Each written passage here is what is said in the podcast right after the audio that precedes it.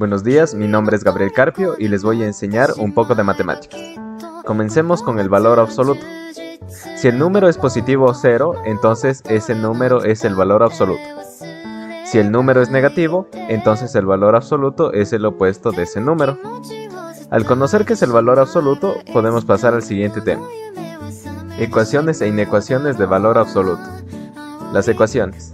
Sea un valor a mayor que 0, entonces el valor absoluto de x, que es igual al valor a, se cumple si y solo si x es igual a a o si x es igual a menos a.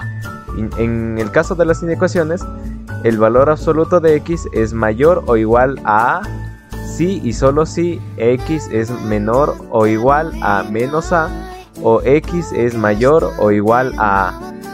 El valor absoluto de x es menor que a. Si y solo si menos a es menor o igual que x. Ahora pasemos a las funciones. Bueno, en el tema de funciones tenemos las funciones a trozos.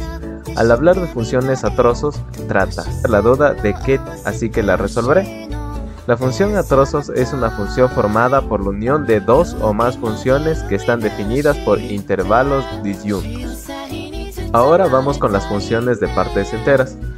Esta función asigna a cada elemento del dominio el mayor entero, menor o igual que él.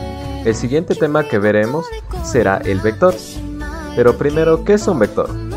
Un vector es un segmento orientado que está delimitado por dos puntos, y sus elementos son los siguientes, el módulo, dirección y sentido.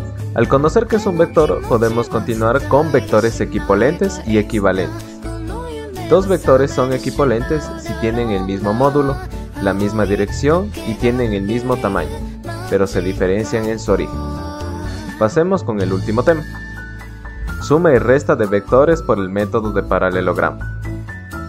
En la suma, debemos graficar los dos vectores a escala, con sus orígenes en el punto 0.0, formando dos lados adyacentes de un paralelogramo, para a continuación dibujar líneas paralelas a los vectores en estos dos puntos y de igual magnitud que los orígenes. El resultante es la diagonal, el paralelogramo, trazada desde el origen común de los vectores. Por su parte, en la resta, se puede definir como el primer vector restado al segundo, que es igual al primero, que se resta o suma por el segundo. De esta manera se pueden aplicar las reglas de la suma.